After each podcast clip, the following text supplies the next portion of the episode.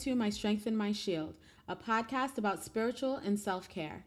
My name is Nisi, and this is episode 14 The Love God Wants for You. So, just in time for Valentine's Day, I wanted to get this episode out to you. Now, this is not going to be an episode for, you know, the top 10 tips on getting a man or finding a boo or getting God to give you a relationship. Um, I want this to be a real conversation about what love is and also what love is not. I want to talk to you about the love that God wants for you over the love that you may want for yourself and how to differentiate between the two. Now, I've mentioned this before, I don't believe in unconditional love. The only one that gets my unconditional love is God. And when it comes to healthy relationships, there has to be conditions and boundaries. There has to be conditions of respect and trust and honesty. Now, the person you're with doesn't have to be perfect. And you can have major disappointments in a relationship and work through it in a way that makes you both stronger. But in order to do that work, there has to be trust and respect and honesty. Now, I've spoken before about the ills of seeking perfection in your life. And even with the last episode about the paradox of perfectionism, I talk about the harms of worshiping and idolizing a perfect life. But there are also problems with seeking perfection in your relationship. God is always working on you, and it makes sense that God will always be working on your partner. And we have to adjust our expectations for the person we're either with or that we're looking for. So the conversation then becomes not about finding the perfect person, but rather the person who is most committed to your growth and persevering through tough times, and the person that's going to aid you in the purpose that God has for you, all motivated by love and respect.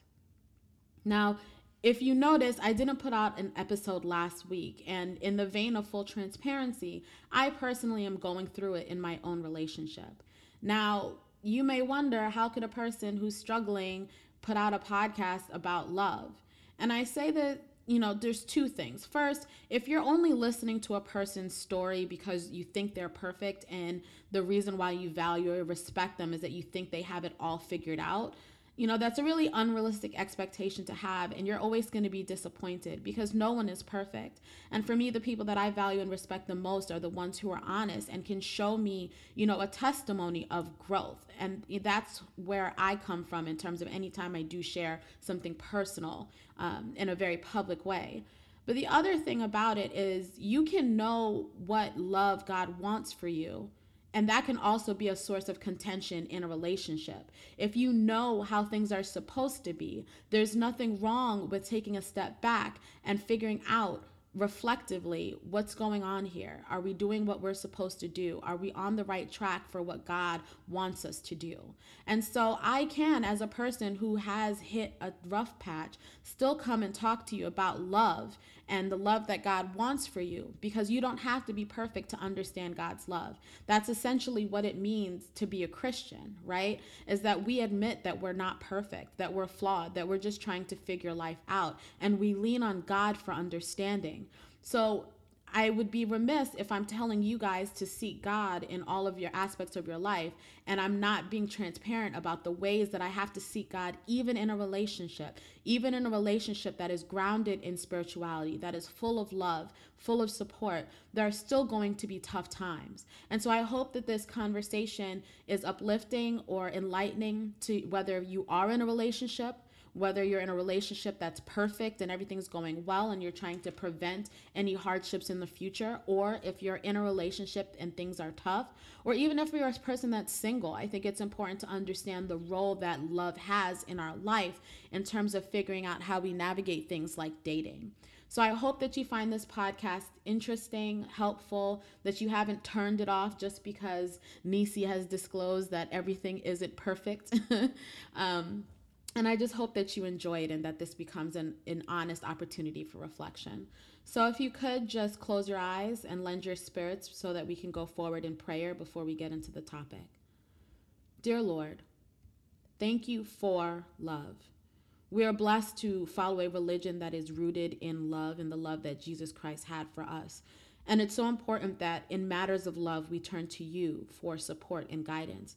So many times we pray to you about jobs and school and work and our careers and all those things that can add to superficial successes and gains.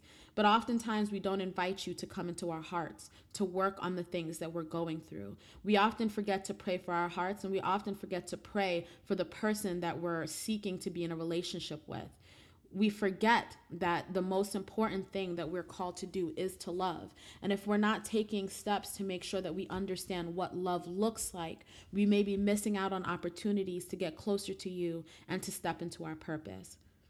I pray that you just open hearts, that you allow people to have an open mind, an open understanding of what love is and is not, that you change some hearts, that maybe you encourage people to take some steps forward and maybe you also encourage people to take some steps to walk away.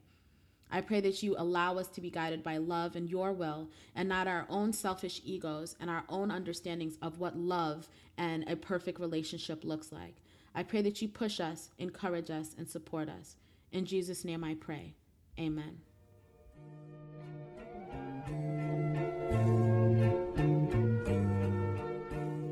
So, as we get to the first part of the podcast, the spiritual work section, I want to remind you that you can always head to www.mystrengthandmyshield.com. There, you'll find the worksheet for this episode where you'll find the scriptures, for this part of the podcast, as well as the self work section, where we're going to be talking even more about what love does not look like.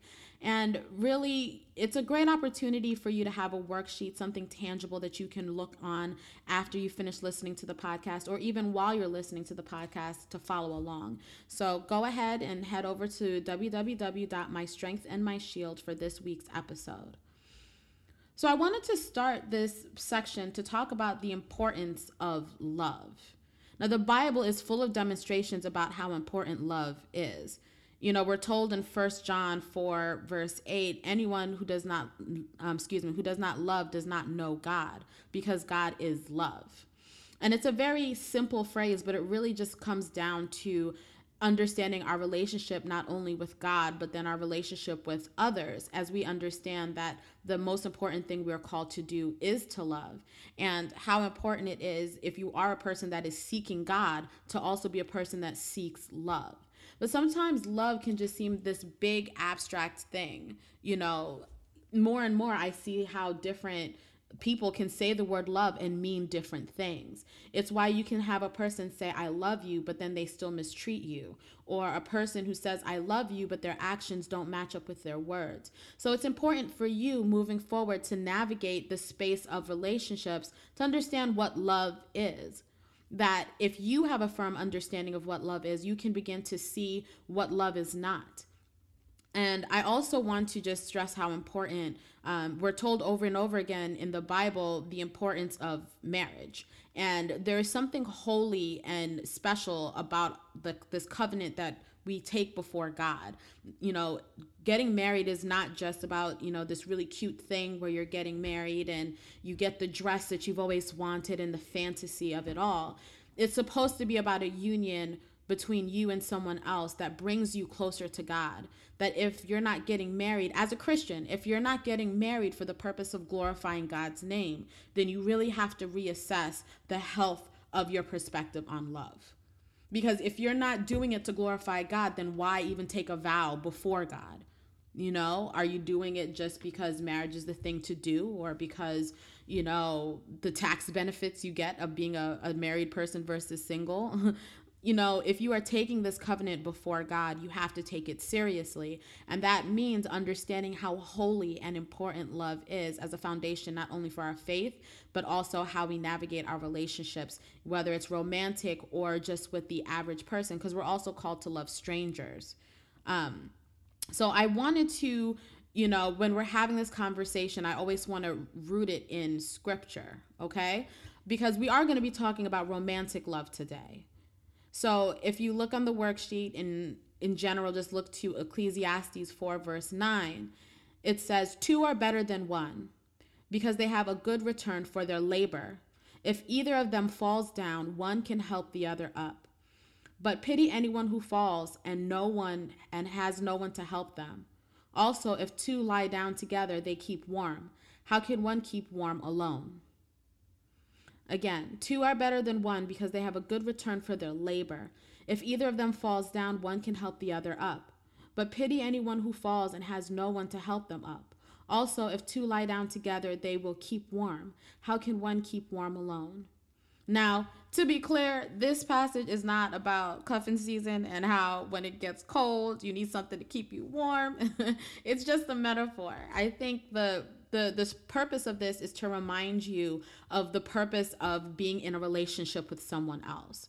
A lot of times we enter into relationships for the wrong reasons and they may feel like they're the right reasons because they give you some temporary satisfaction but to have that long understanding of a long healthy relationship with someone you have to understand that there's a divine purpose to love and being in a relationship and this scripture tells you that it's because of the good return for the labor that two heads are better than one but also that if you have a plan and you're moving forward and you have goals, it is also good to have someone there to help you.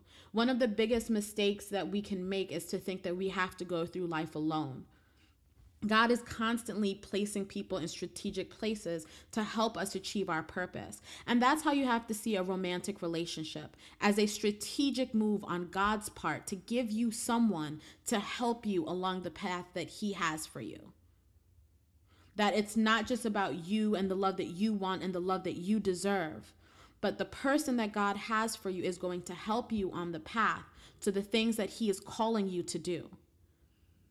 So it's tough, right? Because, you know, it's not the sexiest thing, right? Like when we think of relationships, we think of romance and being swept off your feet and all the the warm fuzzy feelings and that stuff is important for that initial you know connection because there does have to be a connection in order um, i believe there has to be some kind of connection it doesn't have to just be like a sexual connection but it has to be some kind of connection that makes you feel close to this person that encourages you to build intimacy with that person but imagine how life would be if we navigated the relationships we had with people based on whether or not this is helpful to my purpose and whether or not this is helpful to glorifying God's name.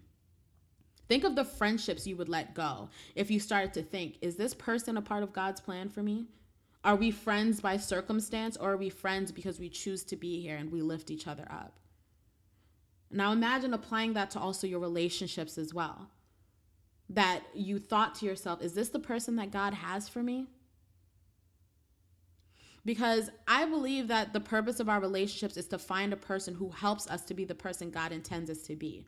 And our partners are made to be our helpers. Like gender roles aside, when God created, you know, this idea of marriage in Adam and Eve, it was that this person was created to help that the task that we are called to do in life sometimes feels so heavy. Just having someone by your side to help you is a part of God's purpose and plan. That the person we're with is not there to satisfy our egos or our lust or our need for attention. Our mates are here to be a guide to us to as we're going towards being the person that God wants us to be. And obviously, you know, when I said gender roles aside, I mean a man should be a helper a woman should be a helper. Any person that's in your life should be there to help you. So you have to ask yourself certain questions. Is this person a stumbling block? Does this relationship cause me to get closer to God? Or does it cause me to turn from God? Do you find yourself distracted from church and Bible study because of your relationship? Do you find yourself becoming a person that isn't who you thought you'd be just because you're in a relationship? Do you find yourself compromising who you are and what you stand for in order to be in a relationship? Are you putting up with things that God would not want you to put up with because you don't want to be alone? That's what I think of when I see this Bible verse, you know, uh, in Ecclesiastes 4, verse 9, is that the person that you're with is supposed to be your helpmate to help you do the work that God has called you to do. And you have to get the imagery, right? Like imagine a person, you know, working hard in the field. What is helpful to them? A person who is, you know, sitting on a rock and watching them do the work? Or is it someone who will get up, pick up the tools, and help them as they are doing their work? And further, what's what's worse is if if you're trying to do your work and a person is literally the physical stumbling block stopping you from doing what you have to do.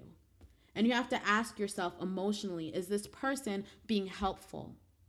And you also have to ask yourself am I being a stumbling block? If you're dating someone who is taking a vow of celibacy, are you making it harder for them? If you're a person that sees someone struggling with their self esteem, are you picking at them and making it worse? Are you a person that needs a relationship so bad to validate your own feelings that you've stopped committing to helping somebody else with their own struggles? This is how it you start to reflect on what is and is not a healthy relationship. Because I think when you're in the beginning stages of a relationship, it's so great to just find someone that you connect with, that you have fun with. But when you think about it in the source of what does God want love to be for you? What is the love that God actually wants for you? You have to connect it to your purpose. You have to know who you are and you have to know who God calls you to be so that you yourself can put yourself in a position of success. And that includes surrounding yourself with people or specifically one person that helps you with your goals. Now, I don't think that you have to be a perfect person to deserve love or know exactly what you want to do in life in order to have a healthy relationship. But it's difficult to find a partner to help you develop your purpose if you're not taking time to work on that. If you do not know who you are or who God has made you to be, it's easier for a relationship to take you off track. It's easier for you to stick around in a bad situation. When you're struggling with issues of low self esteem, that doesn't mean you shouldn't be in a relationship. But you have to know that the lower you feel about yourself, the easier it will be for someone to manipulate and exploit those vulnerabilities. You have to fortify yourself. Know who you are and see the person that God wants for you. It's not just about, you know, this guy is is really cute and makes me laugh. No, it it has to be deeper than that. If you're guiding yourself in a way where you're looking for a long-lasting love. You don't have to be perfect. Your partner doesn't have to be perfect. But it's important that you identify a toxic relationship. It's important that you identify that this relationship is taking you off track from God. Do you find yourself spending every weekend with this person and can't remember the last time you went to church? Are you guys praying together? Are you praying for each other and praying with each other? I know for me in my relationship, anytime there's been some kind of struggle, it's almost like clockwork that we may take a step back and realize, wow, we've been really consumed with work and we haven't had a chance to pray. Or this past weekend, we missed church. And, and it takes the commitment to get back on track. That's how you know that a relationship is healthy, is that if one person sees you getting distracted from what God wants you to be, they'll pull you back and it's not just that, well, you know, we're in love and let's just do whatever we want to do. You want to be in a relationship with someone that's constantly reflective. And it's like, wow, why are things so tense? Oh, you know what? We didn't pray this morning. Let's go ahead and pray. And it's interesting how just being consistently inserting God's purpose into your life and into your relationship can make things so much easier. Again, I have to stress that I'm not saying that you have to be perfect or that the person you're with has to be perfect. But the person that God wants for you is someone who is consistently working on themselves and committed to working on the relationship. Because the relationships will always get hard, especially if you're on the path towards marriage. Marriage makes things worse, marriage makes things harder. Like, if uh, if you think that getting to marriage means that everything will work itself out and fall into place that finally once you live together or finally once your bills are merged or finally having their last name or finally being able to have their children is going to make it all work out i'm here to tell you that that's just not true that doesn't mean that you need to have a perfect relationship in order to have a perfect marriage. But I want to encourage you to consistently insert God into your relationships. And before you enter into a relationship, as soon as you meet someone that may have your romantic interest, or pique your romantic interest, you need to stop and ask yourself, God, is this the person you want for me? Dear Lord, I'm starting to get attached to this person.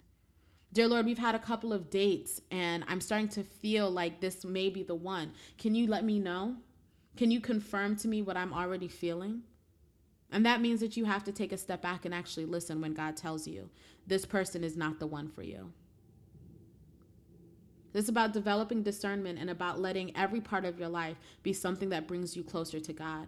If you are not praying to God about your relationship or you're not praying to God about dating, then you're setting yourself up to be in a situation where the person that you're with will pull you away from God.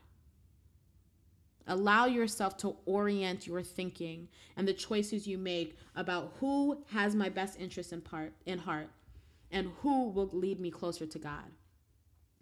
Now, the next part is I, you know, I wanted to talk a little bit more about what love is and what love is not. And I'm to obviously talk about First Corinthians verse 13. It's the it's the Bible verse you hear over and over and over again in every wedding. Um, love is patient and kind. Love does not envy or boast. It is not arrogant or rude. It does not insist on its own way. It is not irritable or resentful. It does not rejoice at wrongdoing, but rejoices with the truth. Love bears all things, believes all things, hopes all things, endures all things. Now, that's a lot of times that's where the Bible verse stops, but I want to push it a little bit more and read the rest of the Bible verse. Love never ends. As for prophecies, they will pass away. As for tongues, they will cease. As for knowledge, it will pass away. For we know in part and we prophesy in part. But when the perfect comes, the partial will pass away. When I was a child, I spoke like a child. I thought like a child. I reasoned like a child. When I became a man, I gave up childish ways. For now we see in a mirror dimly, but then face to face. Now I in part, then I shall know fully, even as I've been fully known. So now faith, hope, and love abide, these three, these three. But the greatest of these is love.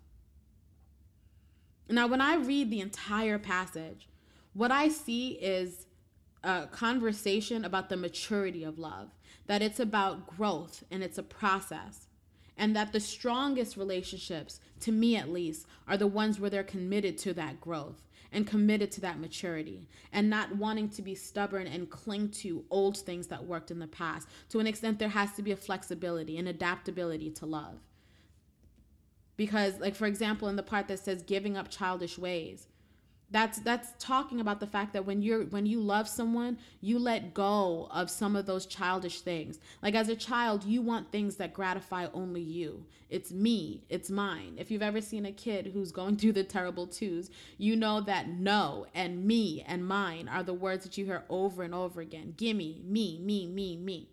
But in a relationship you let go of those childish things and you pursue something more mature and that's what this conversation about love is it's about seeing love in a more mature way, not just in the way that is self gratifying, but in a way that uplifts you and uplifts God and your partner. Because it talks about love being patient and kind. So if you have a partner, you know, it, and I talk about what love is not, right? So when you think about what love is, it can be a lot of fluff, right? It's those warm, fuzzy feelings. But you also have to talk about what love is not. And we're going to talk about that a little bit more in the self work section of the podcast. But if love is patient and kind, and you have a partner who is not patient and is not kind, then that's not a healthy relationship. And, uh, you know, jealousy and envy, it erodes love. And when you have your insecurities, it can destroy what is ultimately a healthy relationship, which is why it's so important to work on your personal issues and your self esteem. And further, it also talks about rejoicing in truth, right? So, being honest with your partner is a way to show love and for them to show you love as well. Like, if you have a relationship where, you know, there's a lot of sneakiness, a lot of mistrust, it's going to fall apart. Because what a lot of people don't understand is that honesty is a way that you show someone you love them and you respect them. All that garbage about I love I lie to you because I love you, it's garbage. Lying is a self-gratifying thing. Like you lie because you don't want to get in trouble. You lie because you don't want to get caught. When you're honest, it shows this person that you're willing to put it all out there. So if you're in a relationship where things are not honest, you may need to take a step back and realize is this is this really a loving healthy relationship?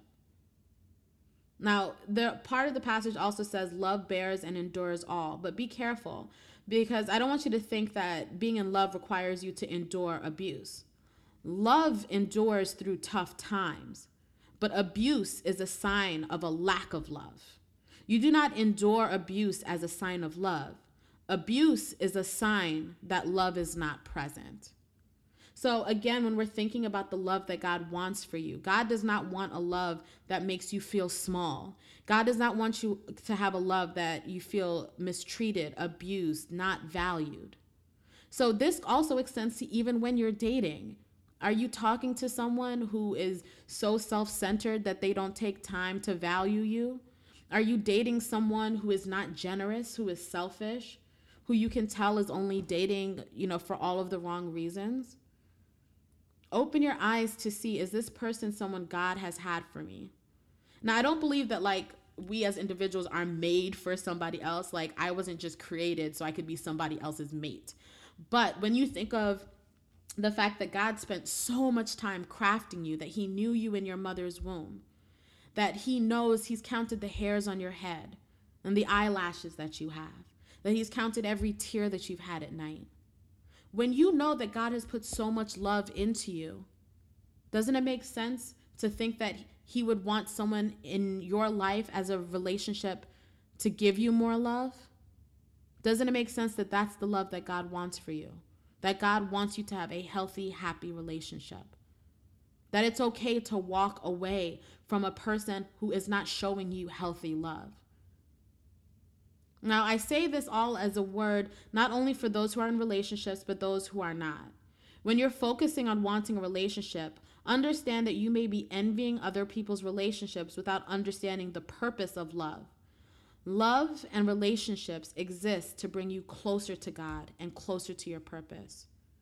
So, what are you doing to develop that purpose? Ask yourself if wanting a relationship is distracting you from your purpose. I promise you that there is nothing that God wants for you that is going to take you away from your purpose. If you realize that you're putting a lot of effort into this relationship, but that you're not doing as well in school, or you're not as driven when it comes to work, or the fact that the relationship is so toxic, it's affecting you in terms of your ability to perform the work that God has called you to do. You have to have the strength to know that God wants better for you. Because the love that we want for ourselves is often subpar. We want the love that feels good, but not necessarily the love that is good for us. We want that instant attention. We want that feeling that I'm special, I was chosen. But if you're not orienting yourself around God's purpose, because God's purpose is not just so that you can pat yourself on the back, God has work for you to do. What are you doing to make sure that those relationships are pushing you towards that work? So th- that's really what I wanted to focus on in terms of talking about love.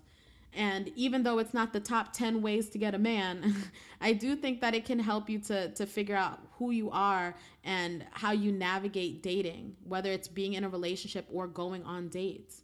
You have to understand the value and importance that love has, that it's both the foundation of our religion and also the greatest thing we are called to do. We are called to love. So when you have that kind of respect for love, you know not to settle for less than. So you can see what love is and what love is not. And you can see that ultimately love is supposed to help us get closer to God's purpose. And I say all the time that where I see God's love the most is in the way that we treat each other. The intimacy of a friendship or a relationship that goes deeper than the superficial. I see God in that. So I pray that this encourages you to see God in your relationships and to begin to assess what is and is not love, and what is and is not pushing us towards our purpose.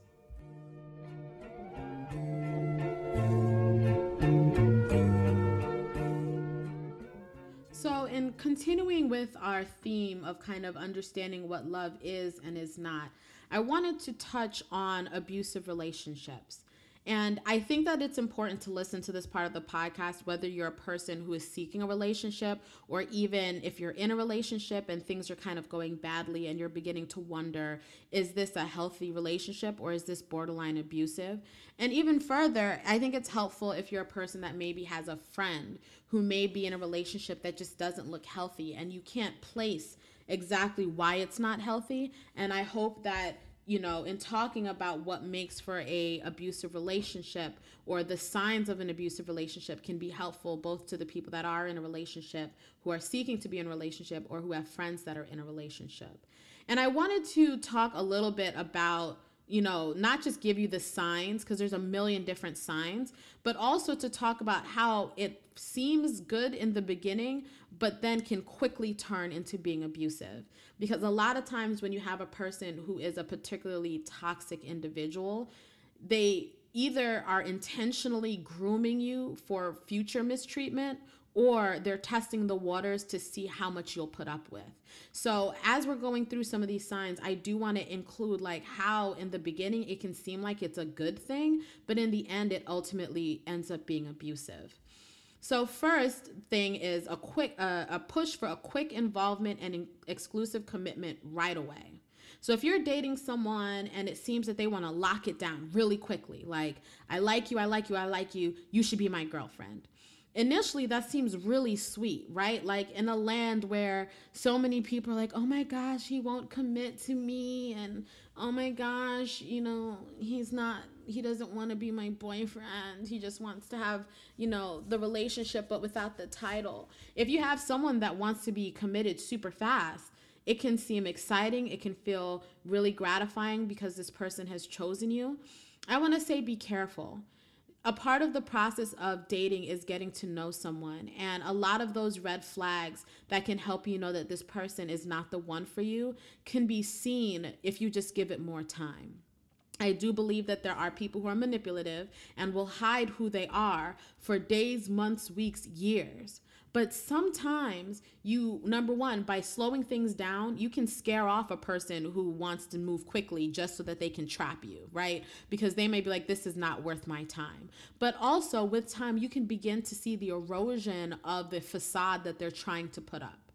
So you can begin to see, you know, this person isn't perfect. When he gets upset, he gets really violent those are things that you can see when you have more time. So, you know, a sign that this person may, you know, maybe this in and of itself is not the telltale sign of an abusive relationship. But if a person's just really quick to lock it down, I would just say, question that. You know, why are you in such a rush? What what are you trying to hide? You know? So the next thing is that there's constant jealousy and attempts to be controlling.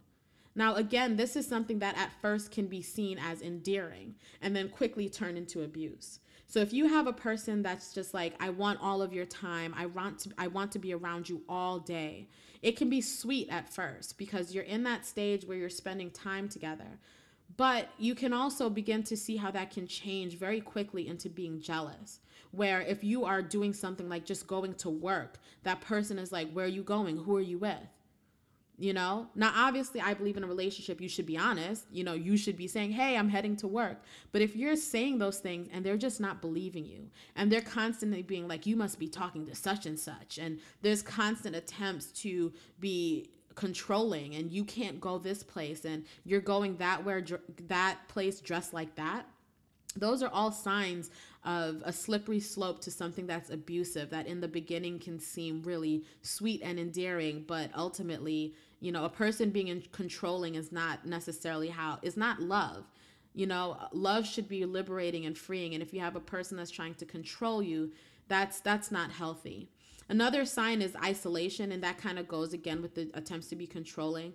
If they're saying things like, Your family and your friends don't love you, it's me and you against the world, you're all that I need, and things like that, and, and constantly pushing you away from being with other people, be careful about that. Um, the person that you're with in a healthy relationship would want to get to know your friends, would want to begin to incorporate your life, you know, not necessarily change who you are and your relationships, but add to it. So if you have a person that's constantly being like, you know, you shouldn't hang out with this person and that person's not really your friend. Be careful of a person who's trying to isolate you because a lot of times that's a tactic that abusers use is they make you dependent on them and you can't run away because there's nowhere to run to. You've isolated all your other friends. You've constantly chosen your relationship with this guy or this girl over your friendships and eventually they're not going to want to be around you you know, like if you're constantly canceling on them so that you can be around this controlling person, they're not going to want to be around you. And a lot of times that's a tool that an abusive person uses. Um, another sign of an abusive relationship is that they're that they blame everyone else for their flaws and they don't take responsibility for their actions so if they constantly blame you for their anger that it's your fault um, they don't take accountability for their mistakes they're constantly saying well if this person would have just done what I told them to do. Just be careful of those situations. Um, I mean, generally, it's not healthy to be in a relationship with someone that can't take responsibility for their actions, but it can be very, very quickly go to being abusive because then he turn that he or she may turn that on you. Um, that they begin to blame you for their own flaws. And that's a slippery slope because then it becomes, well, they only yell at me because it's my fault. They only hit me because it's my fault those are it's a very slippery slope the next thing is um, if, if a person is cruel to animals or children or just cruel to people in general you should be on red alert for that like if you're dating someone and they're constantly rude to um, you know people in the service industry like they yell at waiters and or they yell at children um, you should run away you should run away very quickly because a person like that has no compassion and they're a person that can very easily separate um, the humanity of a child or a person who has a job to do, and they can very quickly separate your humanity as well. And it's it's just not a healthy relationship to be in. Another sign is verbal abuse, name calling, embarrassment in front of others, picking at your appearance, um, especially in front of other people, but also when you're by yourself. Um, it's just it's it's verbal abuse is very real in terms of the effects that it can have on your self-esteem and it's another tool to make you dependent on the person you begin to doubt your own judgment you thought you were smart but this person tells you you're stupid and you begin to think that that's really who you are um, that's just another dangerous sign. Another thing is very rigid roles, often along gender lines, with the expectation that you obey and keep quiet. Um, now, if you're dating a guy who wants to put you in a place as a woman, be very careful about that. Be very careful of a man telling you what you should and shouldn't do based off of your own gender. But also be careful of women who are emotionally abusive and who make fun of you if you have emotions. Um, there are women who will use gender roles to make you feel like your feelings don't matter. That you know they'll call you a pussy or you know things like that really inappropriate things to make you feel bad about yourself. So be careful of those very rigid roles that either that exist only for the purpose of silencing you. The next sign it's a very clear sign is threats of violence or getting violent when arguing. If you have a person that you're dating who punches walls every time they get upset it's a very quick turnover until that anger gets turned onto you a person who threatens you, I'm gonna kick your ass. I'm gonna, you know, I'm gonna, I can't wait until I see you and I'm gonna give you a piece of my mind. It again, it's it's a lot of it is just testing the waters. Do you stick around after he punches a hole in the wall? Do you stick around after she says she's gonna kick your ass? Because it's very, you know, the more and more they can push you, the more that they think it's okay. Another sign is sexual manipulation. Um, so yeah, even though I'm a person who's celibate, obviously I know that sex can have a very powerful um, presence in relationships in a very unhealthy way. Um, you know, if you're dating a partner who makes you feel guilt or shame, or uses sex or withholding sex as a game, or who is unusually forceful when you're having sex, that can be a sign of abuse. Know that a person can rape you or sexually assault you even if you're dating. So if you're telling them no and they continue to push on you and they're continuing to say, come on, baby, come on, that is abuse. When you they're not respecting your no they're not respecting your boundaries or even more if they start to play games with you or they try to embarrass you or more and more their sexual kink is about making you feel less than be careful about that especially if that then translates outside of the bedroom and finally, you know, a person who threatens to commit suicide if you leave, or a person that threatens to harm themselves if you leave. Now, obviously, you know this this is a tool of manipulation. Sometimes a person is genuinely suicidal but if they're using that as a tool to keep you around they're holding you hostage. They want you to feel guilty that if you leave and something happens it's your fault. Understand that this is a tactic. They're using it to keep you in a place where they know you shouldn't be. To go to the extremes to, to pressure you in that kind of way means that they know exactly what they're doing so all of these, you know, there like I said there's a ton of different signs. Sometimes just one of these things or one in conjunction with others are a sign that this is an abusive relationship. Understand that a healthy relationship is not about control and embarrassment. It's about feeling liberated and feeling free, and love should uplift you. And if you feel like you're in a situation where love is tying you down and it's beginning to change who you are and the relationships you have with other people, please get help. Um, I've included on the worksheet the, the National Domestic Violence Hotline, which is 1 800 799 7233. And you can also go to the www.thehotline.org and feel free to use these resources whether you're in a relationship or you see a friend who's struggling and you don't know what to say or do. These domestic violence hotlines are not just for the people who are being battered and abused, but also for the loved ones who want to know what to do and how to help. So I hope that this has been helpful. Um, you know, I am by no means a counselor or a therapist, so I know that, you know, when it comes to being in an abusive relationship, it's never your fault. And I just want you to be okay. I want you to be happy and I want you to be loved. And I want you to be on alert for those people who are manipulating your emotional vulnerabilities because that's not your fault if someone mistreats you. And I want you to feel loved and cherished. I want you to be okay.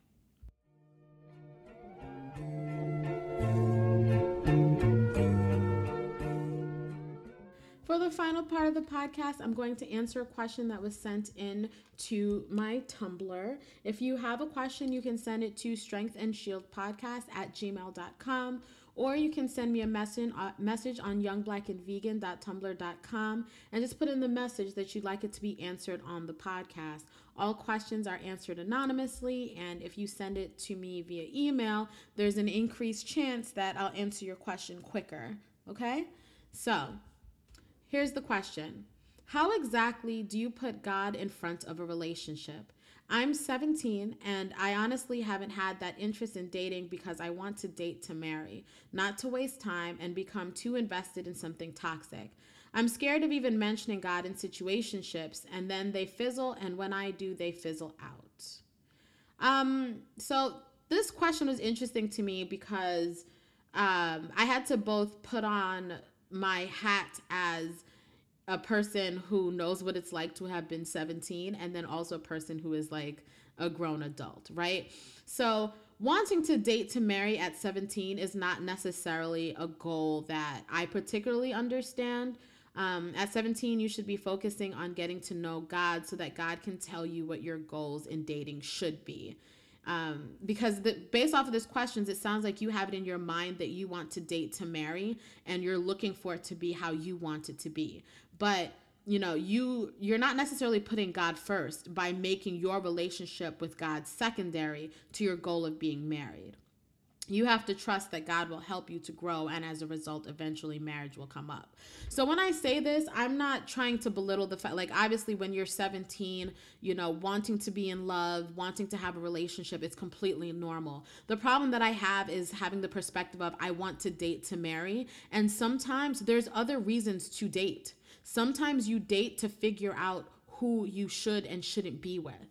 And I don't mean it in terms of a way that's like, oh, you know, you should use the people you're dating. No, no, no. You should be genuine, you should be honest, all of that. What I'm trying to say is not every relationship is going to end in marriage. And if you're walking into every relation thinking, eh, excuse me, every relationship thinking this is going to be the person I'm going to marry or it's a waste of time, you're both going to miss out on opportunities to have a genuine connection with someone, even if it doesn't result in marriage. And you're going to miss out on opportunities that should be, you know, miss out on situations where God is telling you to leave, but you're so focused on, well, I'm dating to marry, so that you end up staying. Okay? Like, this is the kind of mindset where you decide that you want marriage and then you ask God to fix it later. Because ultimately, the question you're asking is, how do you put God first? So you first have to ask God, am I even ready for marriage? You know, like to have the mindset of God, I'm ready to marry, so what are you going to do? It's kind of arrogant, you know? If you think about it, really. Like you're telling God that you know that you want to be dating for marriage, so snap, snap, what's the next step? Now, it may be interesting because I, I just finished saying, you know, there's power in love, there's power in marriage. God does call us to be married. You know what I'm saying? But I think there's a difference between allowing yourself to let God move in your life and you telling God, this is what I want to do. So I don't want to waste time. You know, at 17, you have time. You have time to discover who you are. And I can say now, as a person who's 27, what I wanted in a mate at 17 was not what God wanted for me. At 17, even though I considered myself to be a very mature 17, I did not know what I wanted. And I think that there is this idea that as a teenager, you're so close to being an adult, you get upset when someone tells you that you're not ready. And I think there is a maturity in saying, I'm not ready. There's a maturity in saying, hey, I haven't even gone to college yet. Why am I talking about marriage? Or I haven't even gotten into a situation where I've lived on my own. Why am I talking about marriage? You have to question a desire to want to be married at an age when you're supposed to be wanting to discover who you are as a person. Like you can't expect to be in a healthy relationship where the goal is marriage rather than companionship. And in order to know who your mate is, you have to know who you are, what does and doesn't work for you. And if you're not dating to explore those things because I'm a big proponent in dating multiple people, obviously without the sex, but date around, date different people, date people that you thought would never be the one for you. Begin to determine, um, I can put up with that, but I can't put up with that. Sometimes being so focused on, you know, I just want to date and I don't want to waste time, you miss out on the fact that you have an opportunity to develop a relationship with God that will help you with your discernment in dating you know? So I'm I'm going to ask, did God tell you to date for marriage? Did God tell you that you should be thinking about marriage right now or is that your idea? Did God give you the conviction that at 17 you need to be thinking about marriage or are you, you know, and it sounds like you're kind of a person who's who has a very mature understanding of, of, of life and you know the different you don't want something that's toxic it sounds like you kind of are mature for a 17 year old. You are thinking about these things. But did God tell you that right now you should be focusing on marriage? Is there really nothing else that God is telling you to do? God's not telling you to work on things like, you know, your character, your personality, your boundaries, your relationships with your friends and your family. Is God really not telling you to, to move forward in those ways? Are you giving all that you can to your church?